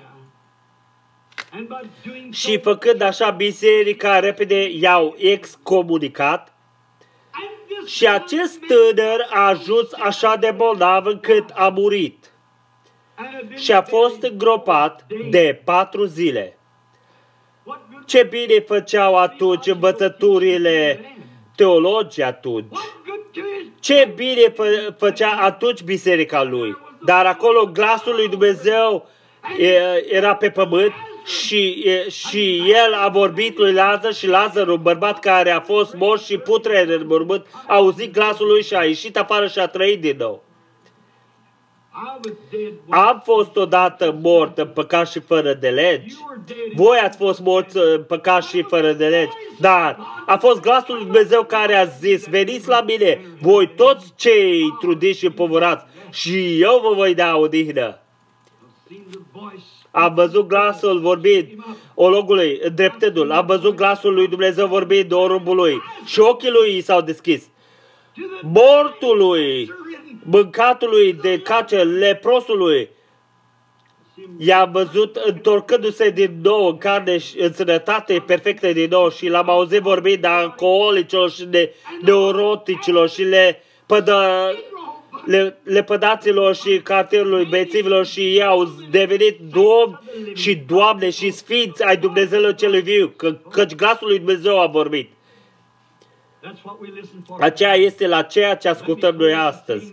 Lăsați-mă să închei prin a spune aceasta. Va veni un timp atunci când sufletul vostru rătăcitor a fost luat în trupul vostru și este spre destinația lui undeva rătăcit în întuneric sau în sânul lui Dumnezeu. Glasul acela va vorbi din nou și Biblia a zis că toți cei ce sunt înmorbite vor auzi glasul lui și vor ieși afară. Unii vor veni la rușine veșnică și ocară și alții vor veni la pace veșnică și bucurie. În această dimineață poate fi timpul când voi vă imaginați dacă veți asculta la ce spune televizorul sau ce spune ziarul sau ce spune teologii sau ce spune Dumnezeu. Lăsați-mă să vă spun, ca la un popor, să nu ascultați la ce spune cineva, numai la ce spune Dumnezeu. Așteptați la cel glas mic liniștit și El te va schimba. Voi ziceți, îmi place să cred, frate Branham, mi-ar place să pot să cred, mi-ar place să pot face anumite lucruri, dar tu nu poți. De ce? Tu nu ajungi suficient de tăcut, tu nu ajungi într-un loc de unde toate îndoielile s-au dus. Când intri într-un loc unde îndoielile au trecut, atunci tu vei fi liber și poți auzi glasul lui Dumnezeu vorbind. Copilul meu, eu sunt salvatorul tău. Copilul meu, eu sunt vindecătorul tău. Tu nu trebuie să faci aceste lucruri. Eu am murit ca tu să poți fi liber. Dar atât timp cât tu ești aici jos în această vibrație amestecată cu tot felul de glasuri, doar desfășoarte din toate acelea. Îmi amintesc despre un timp când am fost cândva într-un munte odată și nu voi uita niciodată experiențele acelea. Și aici, cu vreo 10 ani în urmă, sau poate nu chiar așa de mult, îl ajuta pe domnul Jeffries la o strângere a animalelor. Și ei aveau sarea pe cai și eu le duceam la anumite linguri unde le puneam afară pe unde știau vitele să vină acolo în spate la 70 de mile, aproape la de 50 sau pe vreo 30 de mile sau 35, 40 de mile către Cremlin, Colorado, atunci orășel cu o populație 800 de oameni. Și eu veneam ca lui și am avut povelele descălcate și eu mă uitam și l-am privit vitele prin binaclu și am prins calul pe o verigă și călurețe și în spatele unui care erau la cal și balotul calului și în spate și am plecat pe dealul și era așa de frumos, era timpul primăverii și mă uitam peste văi, priveam răulețele de apă departe în distanță și așa cam le priveam, era la mijlocul după mese și am văzut ceva ce m-a mișcat. Am văzut o mamă bătrână luându-și copiii de cuibul ei, o pasăre bătrână vultur și ea a bătut în aripi peste ei și până când i-a dus pe aripele și ei au fost afară din comunitate, dar ei i-a dus jos în vale și ei n-au mai fost acolo jos înainte, dar eu am învățat să zboare și astfel i-a lăsat de patru și eu am mers pe acolo și adunând iarba și sărind unul pe satul și tot așa lipsiți de griji că putea fi și în timp ce stăteau acolo m-am gândit, acum nu este acela doar ca un grup de adevărat creștini reali, ei sunt fără griji. De ce erau fără griji? Ei nu trebuia să se teamă de ceva, căci mama a plecat drept în spate și a stat acolo sus pe o stâncă și îi privea. Aceea doar o schimbă așa. Dacă începeți să vă gândiți ce va gândi păstorul cutare și cutare dacă s-a întâmplat să primești Duhul Sfânt, ce va spune episcopul cutare și cutare, nu contează ce vor spune ei. Iisus a murit. Și El a urcat în turile glorii și stă în cerul celor și acolo nimic nu va deranja. Ochiul Lui se uită la vrabie. Și eu știu că mă privește și vă privește. Atunci când vine acolo, dacă va veni un coyote sau să conturbe pe unii din acești micuți, mai bine nu ar face. Ea ar putea să prindă pe coyote în mâna ei sau ghearele ei, să parte la câteva mii de picioare înălțime și să lase. El s-a dezinigra în aer. Nimic nu-i va deranja pe acei micuți. Ea va veghea la aceasta. Nimic nu vă va deranja. Nu fiți speriați să luați pe Dumnezeu la cuvântul Lui, doar relaxați-vă și aveți credință și credeți. El veghează asupra voastră. El va disintegra orice va încerca să vă deranjeze. Acela v-ar putea să vă atace, dar nu vă poate deranja, căci toate lucrurile El le găduie și aceea nu poate fi nimic altceva, căci ea lucrează împreună pentru bine la cei ce Îl iubesc pe Domnul. Niciun rău nu poate să-ți vină.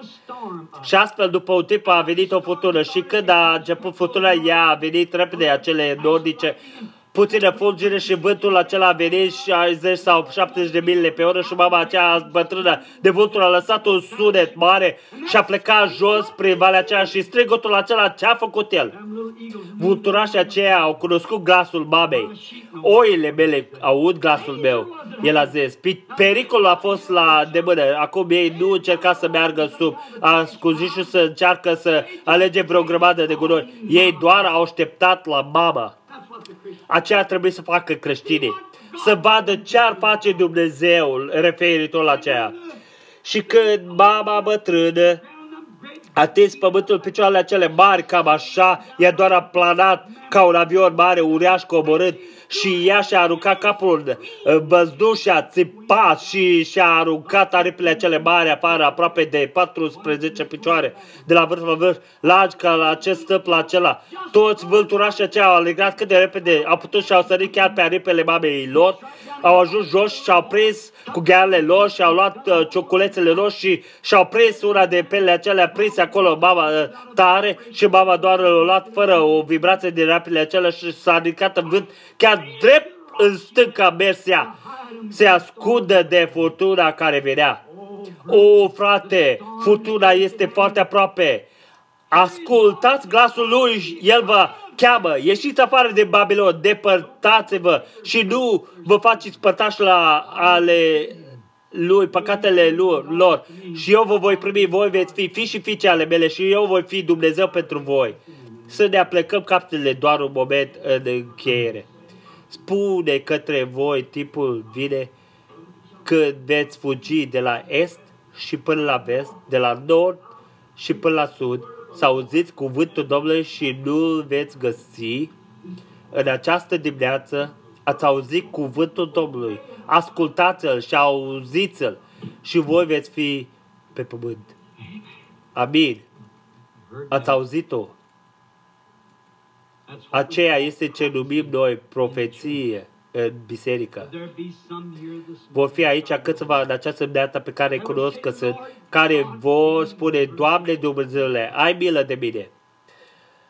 Deși nu m-am atașat de biserică, am făcut o mărțuță, dar eu nu știu ce înseamnă să devin tăcut înaintea ta și să ascult glasul tău conducându-mă și învățându-mă. Eu n-aș ști ce să fac dacă tu mi-ai vorbi cu un glas auzibil. Mi-ar place să te cunosc, ca tu să poți vorbi și să îndrepți pașii. Domnul să vă minteze, ai vrea să-ți ridicați mâinile, să le ridicați. Doamne, fii milostiv cu mine, ai nevoie de Tine, am nevoie de Tine mult. Dumnezeu să vă binecuvânteze. Vor fi mai mulți înainte de încheiere. Dumnezeu vede mâinile voastre care în spate acolo, Doamne, și voi toți care stați în spate acolo, stând în rânduri și așa mai departe. Dumnezeu vă vede chiar la platformă, pe aici, prin jur. Și Samuel a zis, Eli, m-ai chemat? Eli a zis, nu, fiul meu, eu nu te-am chemat. Acela nu a fost eu care ți-a vorbit inimii tale, prietene? Acela era Dumnezeu.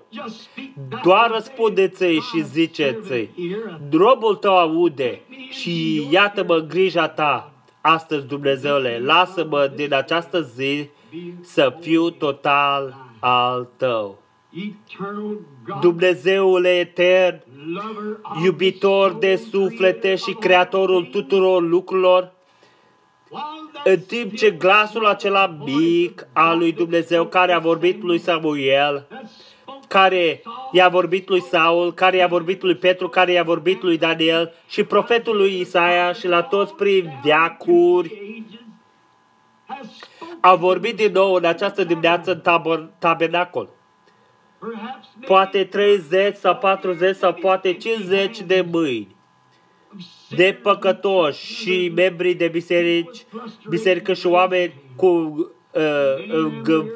înfrângeri s-au ridicat mâinile. Mulți din ei au fost aici seara trecută și au auzit glasul tău venind auzibil. Și acum, în această dimineață, același glas vorbește adânc în inima lor. Ei și-au ridicat mâinile cu mâinile lor spre ceruri, zicând că sunt greșiți și vor să fie corecți. Tu ai zis în cuvântul tău, căci nimeni nu poate veni la mine dacă nu l-a trage Tatăl meu și întâi și toți cei ce vor veni, eu le voi da viața eternă și îl voi învia ziua de-apoi. Tu ai promis-o, Tată. Acum noi te chemăm ca slujitor al tău să dai la aceștia care și-au ridicat mâinile viață eternă și bucurie eternă și fie ca ei să trăiască pentru tine toate zilele vieții lor și la capătul drumului călătorie vieții lor să intre bucurie Domnului. Admite aceasta, Tată, ți-o cerem în numele și pentru numele lui Iisus. Amin.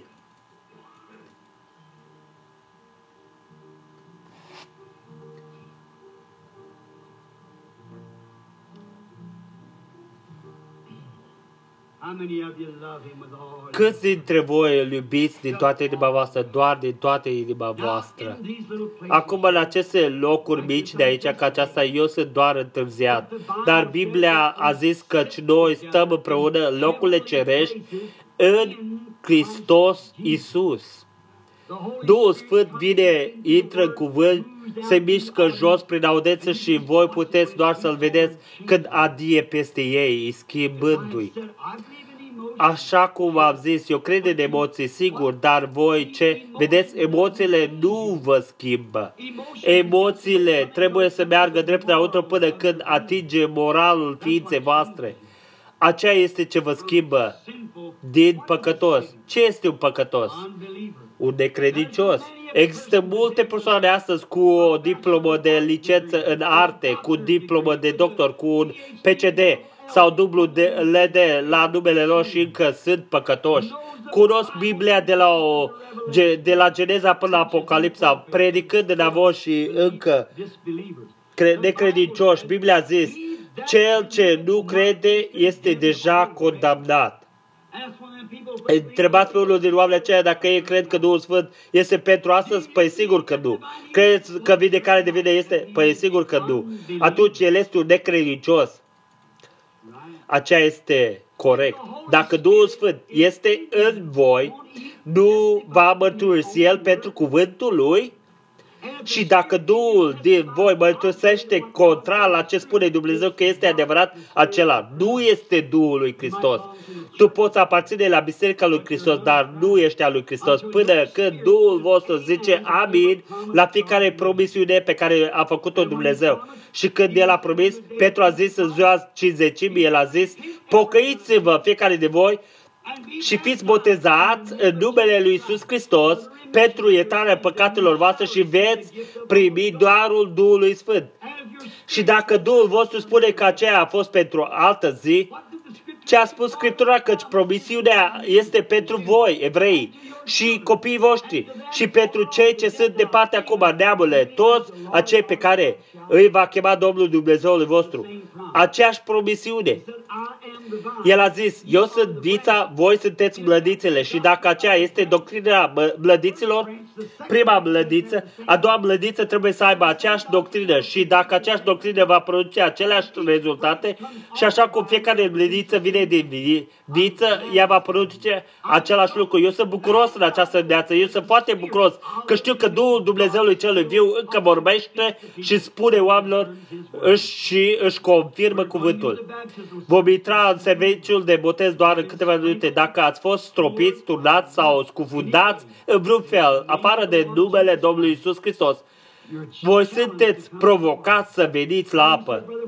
Acum voi ziceți, frate Branham, vrei să spui de mine? Da, frate. Stropirea nu este vorbită în Biblie. Nu există loc în Biblie unde a fost cineva stropit. Acum amintiți-vă de aceasta. Eu am cerut de la această pulpitru toată săptămâna. Aflați-mă o persoană în Biblie care a fost cândva stropită pentru iertarea păcatelor lor, cândva turnat pentru iertarea păcatelor lor sau cândva botezat prin scufundare în numele de Tatăl, Fiul, Duhul Sfânt pentru iertarea păcatelor lor. Niciodată nu a fost o persoană cândva stropită, turnată sau botezată în numele de Tatăl, Fiul, Duhul Sfânt. Între toate coperțile Bibliei. Nu, domnule. Acolo au fost ceva oameni botezați odată de Ioan Botezătorul și ei nu au fost botezați în vreun nume, de fapt.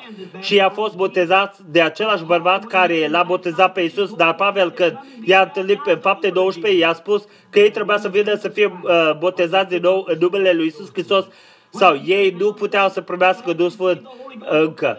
Când Petru a aflat unii care au auzit că au primit Duhul Sfânt înainte de a fi botezați, de fapt el a porcit și a stat cu ei până când i-au fost botezați în numele lui Iisus Hristos. Aceea este adevărat, prietene. Știu că mulți oameni spun, acum frate Branham, este numai Iisus, aceea este greșit. Eu doar cred Scripturile, eu nu aparțin la niciunul din cult. Numai Iisus nu botează în acel fel oricum. Ei doar botează numele de Iisus. Biblia a zis Domnul Iisus Hristos. Există mulți Iisus, dar numai un Domn Iisus Hristos. Vedeți? Hristos este Mesia, vedeți? Și acela este corect. Acum, prieteni, acum voi care sunteți aici în această dimineață, voi care niciodată nu ați fost botezați, în acel fel poate glasul liniștit al lui Dumnezeu vorbește adânc în sufletul vostru și nu contează ce episcop, ce biserică spune orice altceva. Vino și supune-te Domnului. Este porunca mea către voi. Și acum, fratele Neville, voi mergeți în această cameră și voi care ați pregătit pentru serviciu de botez și cei ce sunt pregătiți lucrurile unei către de voi, bătrâni care merg cu mine, eu voi fi cu voi acolo înăuntru, dacă voi ați vrea să vin acum și când vom putea auzi Salvatorul meu chemând. Eu voi merge cu el. Nu contează de biserică să voi merge cu el. Nu contează ce spune cineva, eu merge cu el. Lăsați ca oamenii să-și facă drumul către această cameră și femeile să facă drumul la această cameră. Și acum vom fi eliberați oficial doar într-un moment acum. Poate toți împreună acum. Pot auzi Salvatorul meu chemând. Acum bărbații merg aici, femeile pe aici, al meu salvat. Unele dintre femei să meargă aici cu aceste femei, vă rog. Pot auzi Salvatorul meu.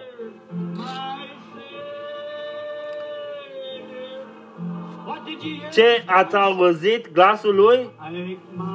Luați crucea mea și urmați. Urmați-mă. Unde el? Acum, într-adevăr, vreți să o spuneți?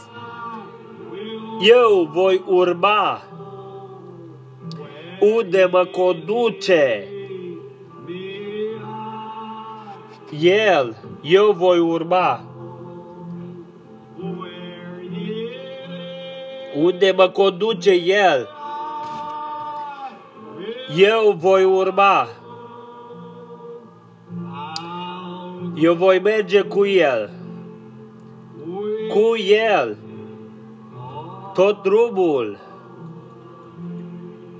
Acum, așa cum o spun, prietene, am auzit un glas. Și dacă glasul nu vorbește conform cu glasul lui Dumnezeu aici, acela este un glas greșit. Dar oile mele cunosc glasul meu. Cum ați putut veni? Iată motivul pentru care veniți, este pentru că numele vostru este pus în cartea vieții mielului înainte de temerea lumii. Biblia zice așa. Gândiți-vă la o persoană care stă și știe că aceea este adevărul Evangheliei și încă ceva îi ține, știind că poate numele lor nu a fost pus în ea. Atunci ce? În zadar mi se închină. Vedeți? În zadar?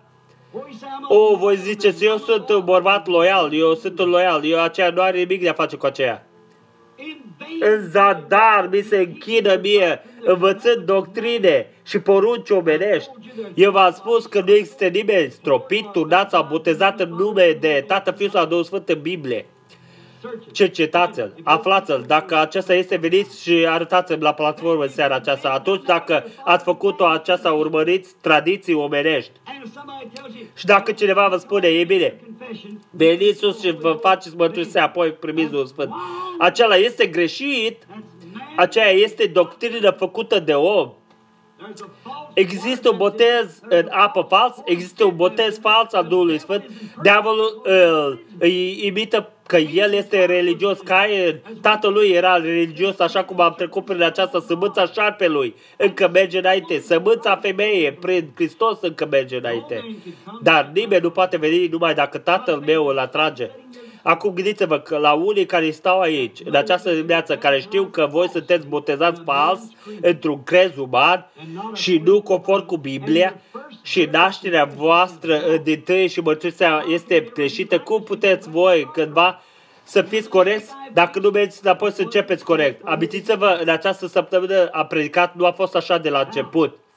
Acum, și dacă puteți să-i auziți glasul vorbindu-vă, acela-i Dumnezeu, că El se potrivește cu Scriptura. Dacă nu, atunci acolo este un fel de glas greșit care vă vorbește, dar glasul corect vă spune să urmăriți regulile Bibliei, nu stropire, nu în mod fals, veniți drept afară și urmați regulile Bibliei. Faceți-o, prieteni, dacă va costa orice. Nu contează dacă va costa. Eu voi lăsa la o parte orice lucru să-L urmez pe Domnul Iisus. Ascultați glasul meu, oile mele vor și vor veni la mine. Și toți cei ce vor veni la mine, eu le voi da viață veșnică și le voi învia ziua de-apoi. Este corect? Iată, chiar aici, cu Scripturile, nu poate nimeni dovedi greșită. Aceea e corect, nu poate nimeni dovedi greșită. Aceea este aici, puterea Duhului, făcând același lucru ce l-a făcut Iisus. Aici este El în poză, același stâlp de foc, mișcându-se, același roade, același Duh, având aceeași emoții, aceeași acțiune, același semne, aceleași minuni. Acolo sunteți. Ascultați glasul lui Dumnezeu în această dimineață. Și glasul zice, Samuel, zice, da, Domnule, iată-mă, aici este slujitorul tău, aici este slujitor. Eu voi urma. Dumnezeu să bânteze, Doamna, eu voi.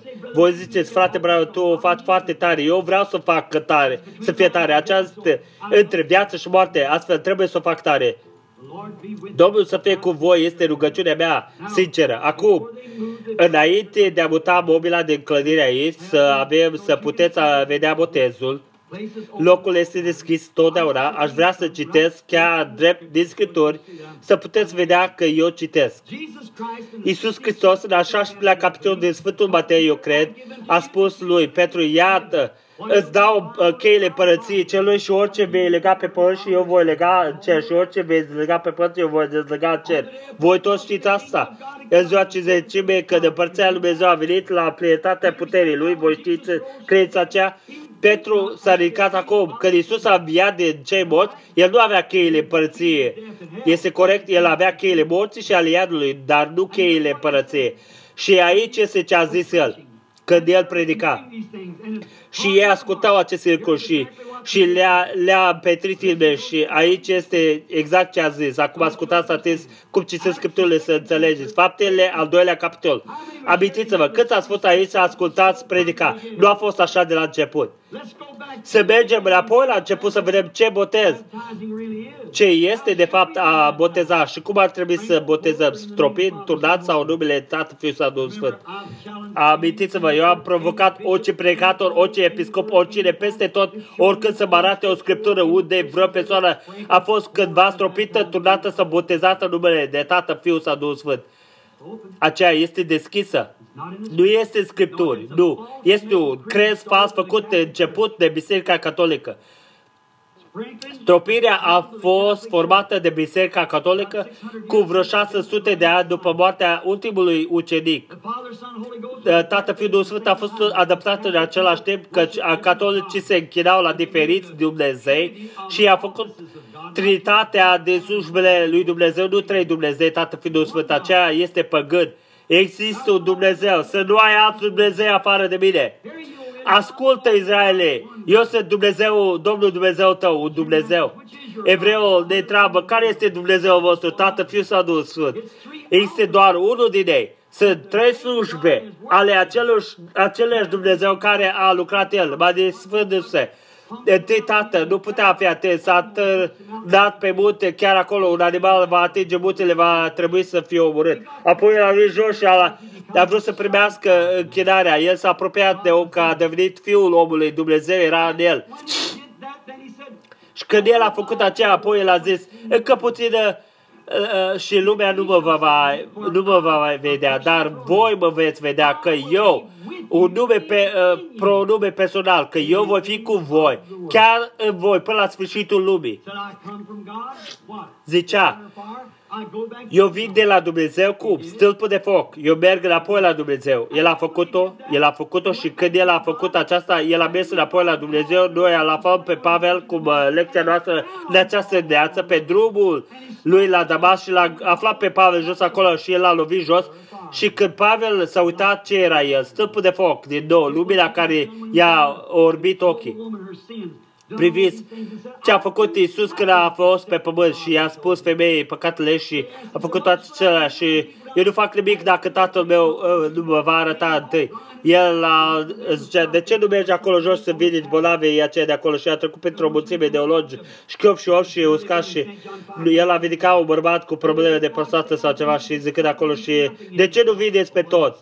El a zis, adevărat vă spun, Sfântul Ioan 5:19.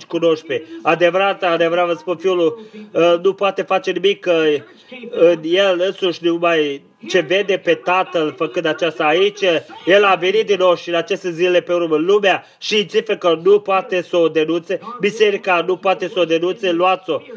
Venind chiar înapoi în biserică și făcând același lucru. Duhul, Dumnezeu vrea aceea ce îi se închină în duh și în adevăr. Aceea este. Aici este ziua 50.000 pentru precă. Acest Iisus pe care Dumnezeu l-a înviat, unde suntem noi toți martori? Suntem martori? De unde s-a suit la dreapta lui Dumnezeu, a primit de la Tatăl promisiunea Duhului Sfânt. El a revărsat aceasta pe care voi o vedeți acum aici. Dar David nu s-a suit în cer. El a zis, însumi Domnul a zis, Domnul meu, șez la dreapta mea, până când voi pune pe vrăjmașii tăi așternut picioarele tale. De aceea, toată casa lui Israel să știe cu siguranță că Dumnezeu l-a făcut pe același Dumnezeu pe care voi l-ați răstignit, și Domn și Hristos. Acum când ei au auzit aceasta, acei erau oameni religioși, când au auzit aceasta, ei au fost străpuși în inima lor și au zis lui Petru și celălalt apostol, bărbați și frați, ce să facem? Să mergem doar să fim buni? Nu. Fiți atenți, Petru, tu ai cheile împărăției acum. Ce le spui? Dumnezeu a zis, ce vei încheia pe cer? Încerc când tu închizi pe pământ. Petru le-a zis, pocăiți-vă fiecare de voi și fiți botezați în numele lui Iisus Hristos pentru iertarea păcatelor și veți primi darul Sfântului Duh, căci promisiunea este pentru voi și pentru copiii voștri și pentru cei ce sunt departe acum. Și o care de mare număr va chema Domnul Dumnezeu vostru. În conscriptură, după 32 de ani de atunci, Pavel și pe aici, în al 19-lea capitol, Pavel trecând prin coasta de sus, Efesului, el afla câțiva ucenici și le-a zis, ați primit voi Duhul Sfânt de când ați crezut? Baptiști, lăsați ca aceea să intre în voi. Ați primit voi Duhul Sfânt de când ați crezut? Aceea este o naștere, nu o mărturisire. Noi nu știm dacă ar fi vreun Duhul Sfânt. Și el a zis, spre ce ați fost botezat atunci? Și ei au fost botezați spre Ioan. Pavel a zis, Ioan într-adevăr a botezat spre pocăință, nu pentru iertarea păcatelor, spre pocăință, zicând că voi trebuie să credeți în Cel care va veni, care este Iisus Hristos. Și când ei au auzit aceasta, ei au fost botezați în numele Domnului Iisus Hristos. Și Pavel și-a pus mâinile peste ei și Duhul Sfânt a venit peste ei și ei au vorbit în limbi și l-au mărit pe Dumnezeu. Acum, lăsați-mă să ia pe Pavel încheind epistola, Galateni 1:18. Chiar dacă noi sau un înger din cer vă predică o altă evanghelie decât aceea pe care deja ați auzit-o, lăsați ca aceea să fie pentru voi blestemat. Vă pot duce la semnea Corinteni, a 14-lea capitolul, versetul 38, unde el a zis: dacă vreun om spune că este spiritual sau un profet, lăsați-l să cunoască, că ceea ce vă scriu sunt poruncele Domnului. Dar dacă cineva este neștiutor, lăsați-l să fie neștiutor.